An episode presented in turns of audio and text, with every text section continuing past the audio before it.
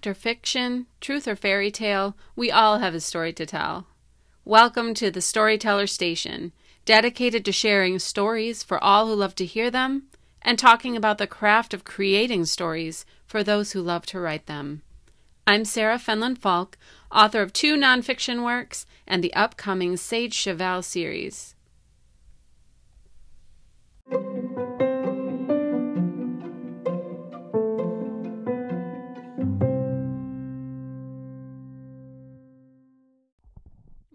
To the Storyteller Station. So glad to have you here.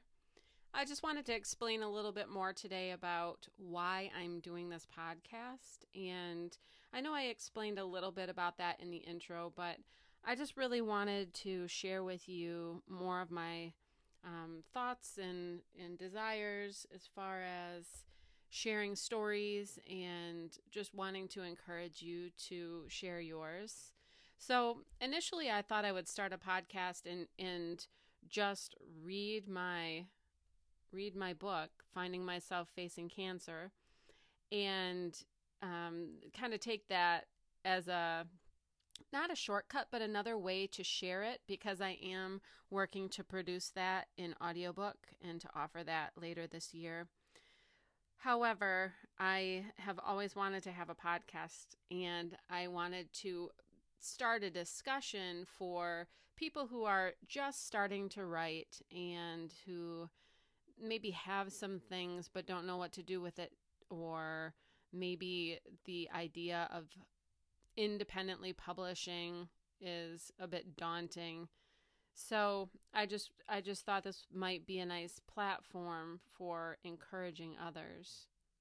But as far as today i would like to return to more of my story, the cancer story that I experienced when I was diagnosed February 11th, 2015, and and just going forward because as so many know, breast cancer it in any type of cancer, honestly, you go through the treatment, you do what you're supposed to do.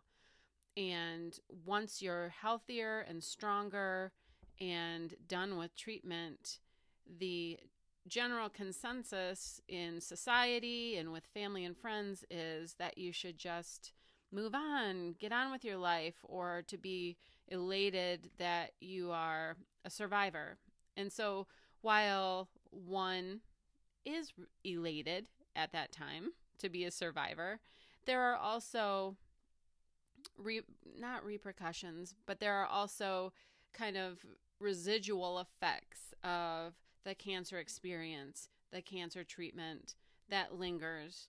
And so, just to acknowledge that and to continue to share these stories because even going forward and even saying that I'm celebrating four years since my diagnosis, which is fantastic, um, but also to continue to share the struggles and to just be real and to be honest about those things. So that is why I just I wanted to share that experience, but I didn't want to limit it to the non my nonfiction or yeah my nonfiction um, story because this is not fiction and sometimes truth is stranger than fiction so wait till wait till you hear more stories but um, I also wanted to have a space to share fiction work because I have friends who are authors in the um, fiction arena, and I'm beginning to work on producing and publishing my middle grade fantasy series, the Sage Cheval series.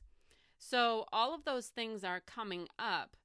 And again, I wanted to open up the space to be able to share that but also to kind of introduce you, anyone who listens, to introduce you to these other authors that I know who are also independently published and are just really making a business out of their out of their writing through their writing. And um, i just think it's great. And it's so fun to hear other people's stories. I I love to read fiction myself. I read both nonfiction and fiction. So it's just really fun to get to read other people's work and hear about their process and all of those things. So I'd like to share that here as well. So there's a lot coming up, but for today, I'd like to share another story with you. And what's interesting about this story is this is the never ending story because this is a lesson that I need to learn over and over and over again. And maybe you will find that you relate very much to this as well. So, without further ado, another portion from Finding Myself Facing Cancer. March 8th, 2015. Learning to regard my body as more than a vehicle. I tell my husband Pete quite often that he's a hard worker, and he is. I want him to know through my words that I recognize this and appreciate this about him. He's a very driven and focused individual, and the proof of his efforts are in his work. It's something I not only appreciate, but also really admire about him. I've been sick for over four days.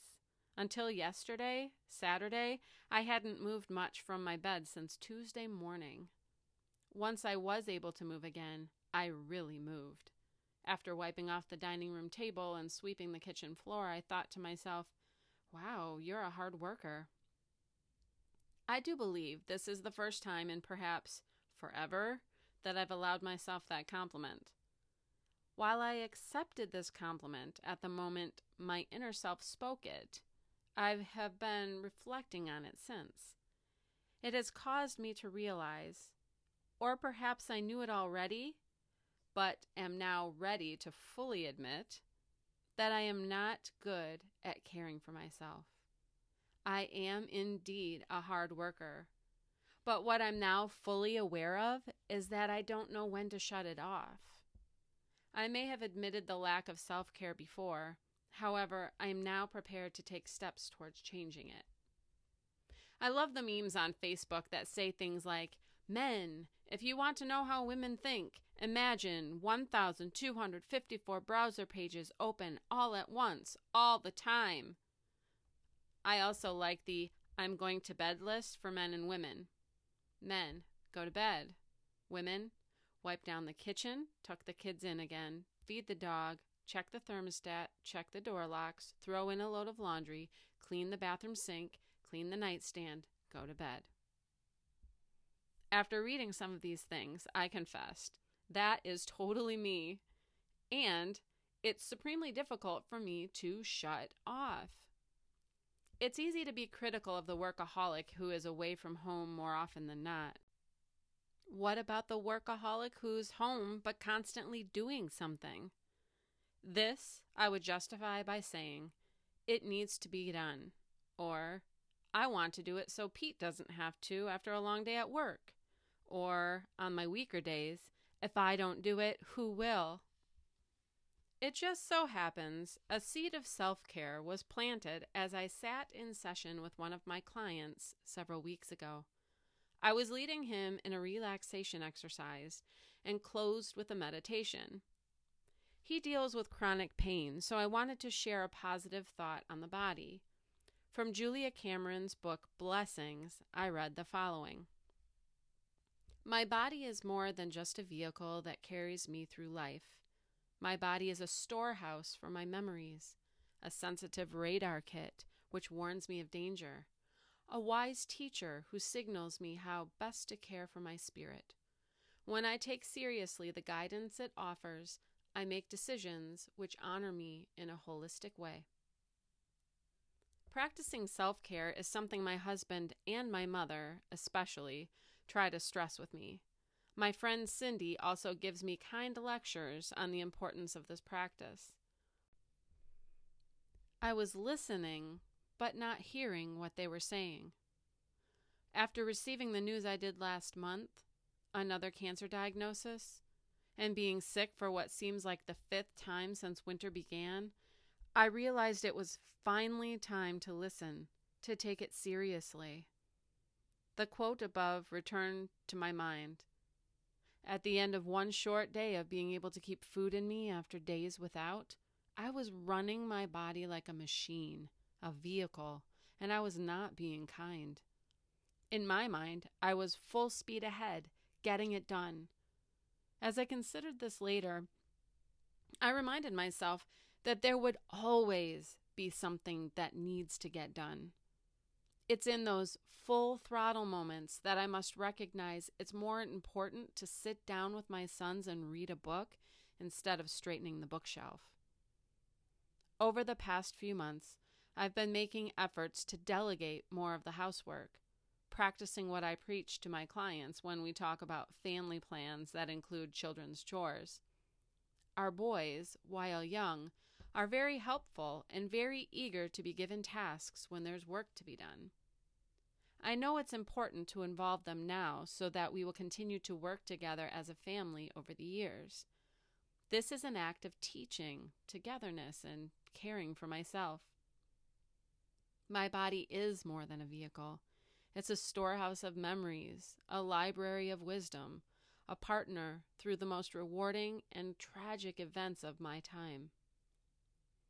The meditation goes on to say, I bless my body for its patient endurance, its mercurial intuition, and its persistence in speaking to me even when I slough aside the guidance it bears.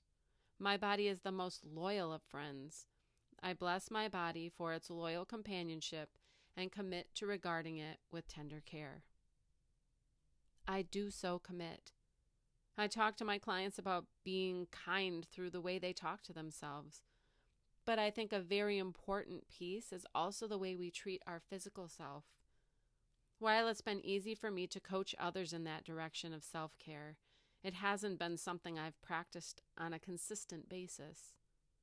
I bless my body for its patience and do commit to regarding it with tender care.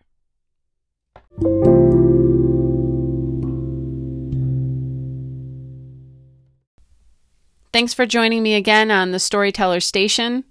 I look forward to sharing more time with you on our next episode. Until then, if you'd like to connect with me, you can find me on Facebook at Sarah Fenlon, F E N L O N, Falk, F A L K, and on my website, sarahfenlonfalk.com. Thanks so much for listening, and I look forward to catching up with you next time.